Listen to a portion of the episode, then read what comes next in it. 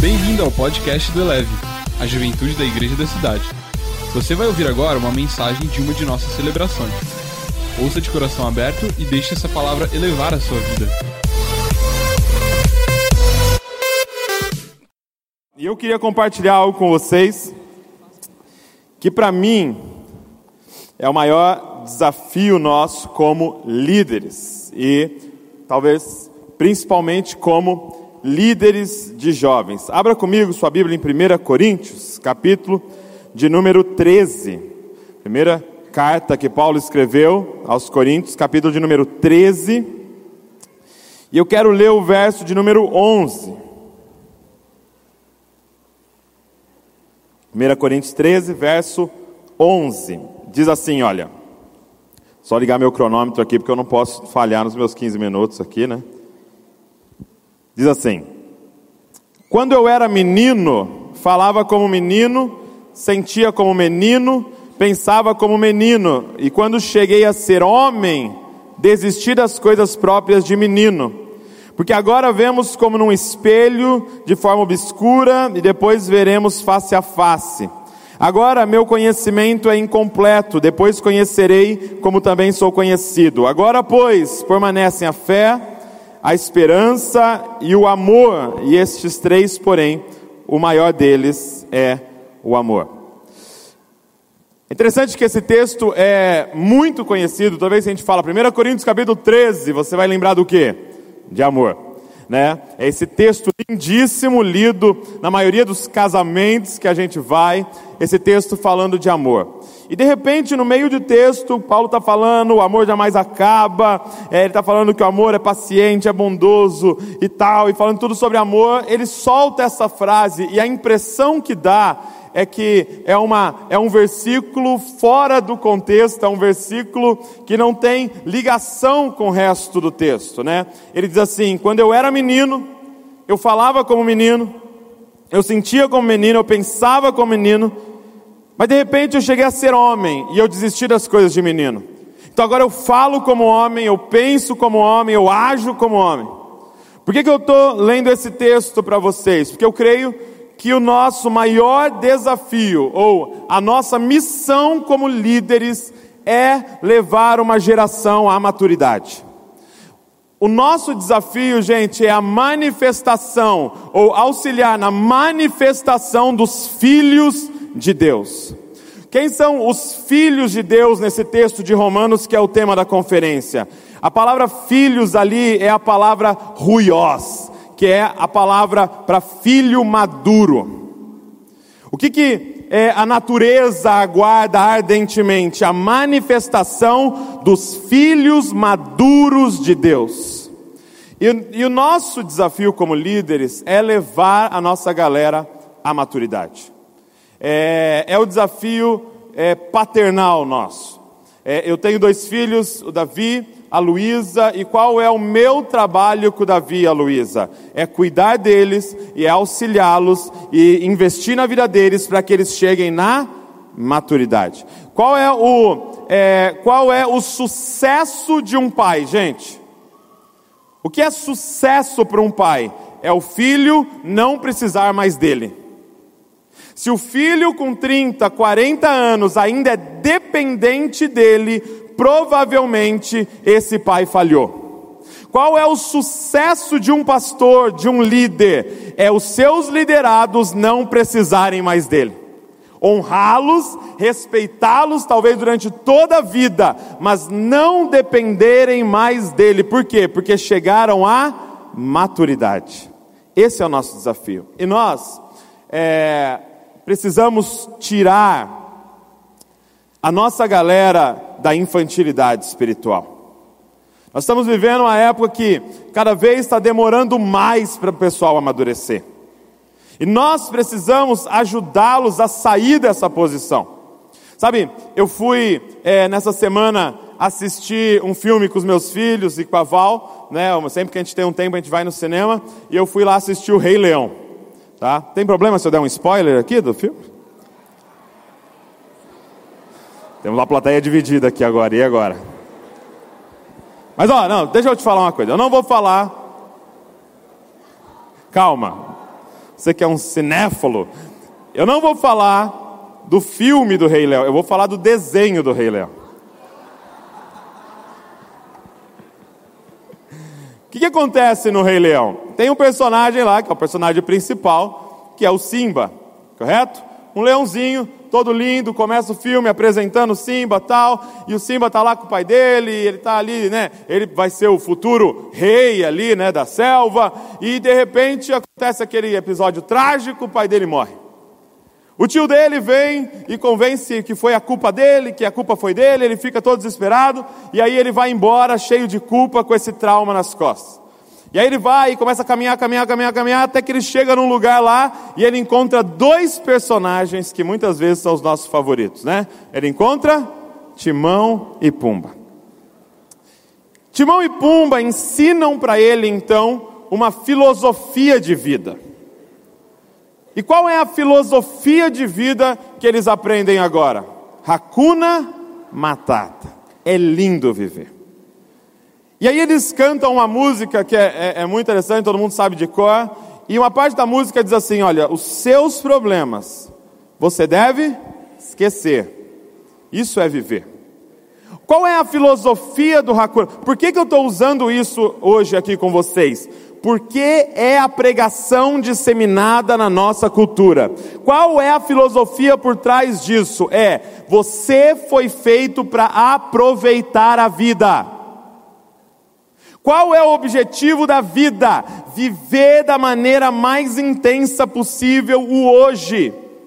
Qual é o maior prazer disponível para você? Você precisa acessar esse prazer e amanhã achar um maior ainda e depois achar outro maior ainda. Então esse esse leão, esse Simba, essa criança começa a embarcar nessa filosofia. Então ele está aproveitando a vida.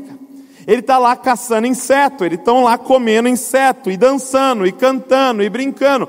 E aí o filme dá uma acelerada do nada, e de repente aparece o Simba adulto. Ele é um jovem adulto.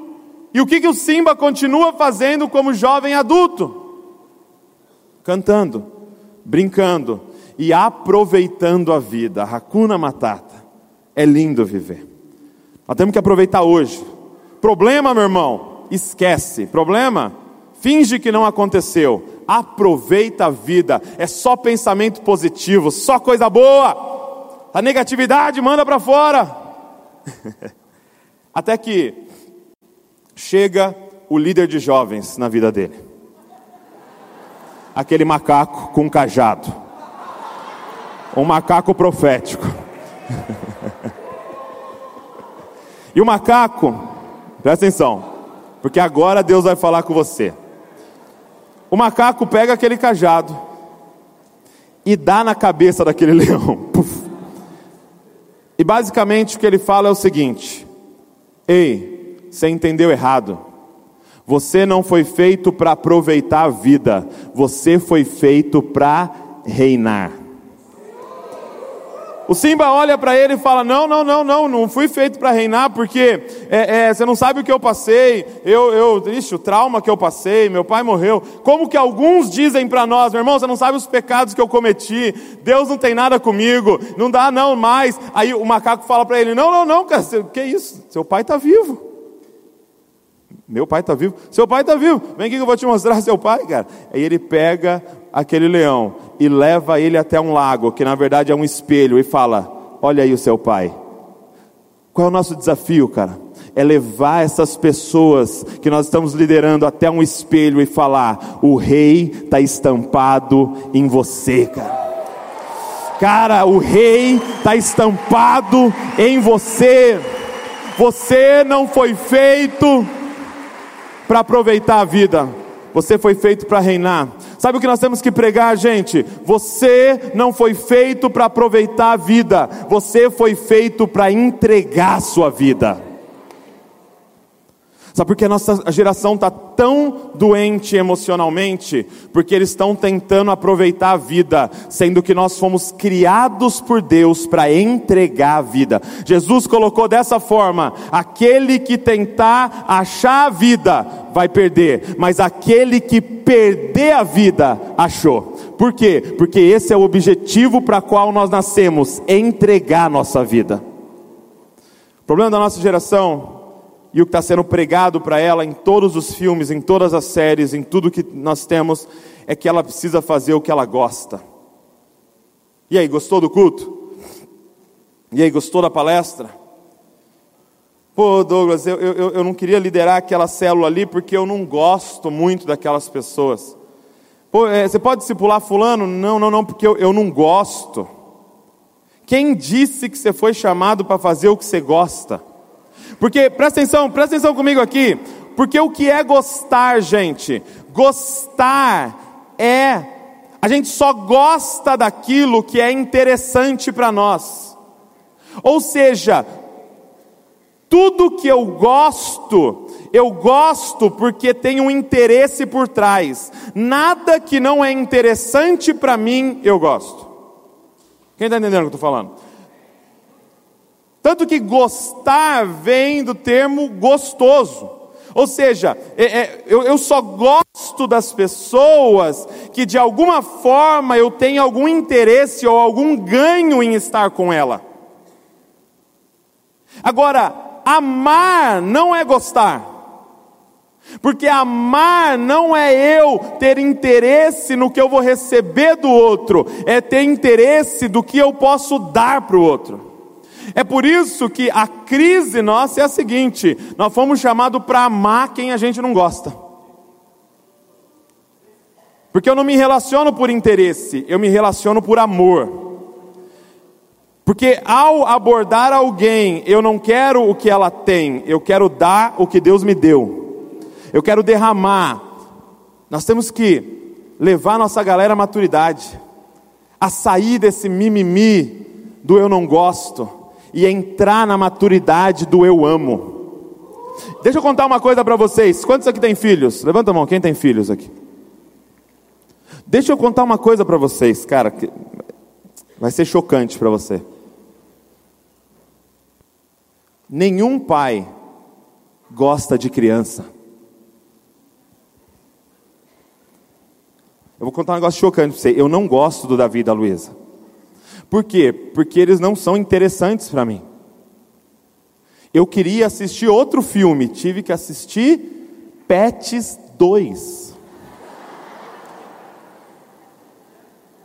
Eles só gastam meu dinheiro, me acordam de madrugada e dão trabalho demais. Eu não tenho nenhum interesse neles. Eu não gosto dos meus filhos. Eu amo os meus filhos. Eu daria um rim para os meus filhos. Eu daria meu coração para os meus filhos. A relação não é o que eu posso tirar deles, é o que eu posso dar para eles. Quem está entendendo? O que queima meu coração é eles serem um recipiente do meu amor. Imagina você entrar num ambiente não procurando o que você vai ganhar, mas em quem você pode derramar, cara. É por isso que Paulo está dizendo: eu era criança, eu pensava como criança, eu falava como criança, mas agora eu virei homem, e eu estou falando de amor. Amor. Cara, é a maturidade. Foi para isso que nós fomos chamados. Nós fomos chamados para ser Cristo na vida de alguém. Qual é o nosso desafio como líderes é pegar as pessoas e transformar elas de demanda em lucro. O problema das nossas igrejas, os nossos pastores estão adoecendo, por quê? Porque são igrejas lotadas de demanda e com pouco lucro. Deixa eu perguntar para você: você é demanda da sua igreja ou lucro para a sua igreja? Você é quem traz problemas ou quem soluciona problemas? Cara, o que é maturidade? Sair de demanda e virar lucro. Qual é o trabalho de um pai? É pegar uma criança que é demanda e investir na vida dela para ela virar lucro para a sociedade. Ah, quem está entendendo o que eu estou falando, cara? Então, o nosso desafio é esse é pegar um cajado, bater na cabeça dos outros, com a palavra, e dizer: acorda, Deus tem expectativas a seu respeito, acorda, você nasceu para reinar, Você, Deus te salvou para uma missão. Nós temos que falar para as pessoas qual é a identidade verdadeira delas. Elas são Cristo. Elas são Cristo. E o que é Cristo? Aquele que foi ungido para entregar a vida em favor de outros. Nosso desafio como líderes é levar os nossos filhos espirituais à maturidade espiritual. Valeu, galera. Deus abençoe. Elevou sua vida? Compartilhe. Se você quer tomar uma decisão por Jesus, ser batizado, servir no Eleve ou saber algo mais, acesse elevesuavida.com ou envie um e-mail para juventude@elevesuavida.com. Que Deus te abençoe.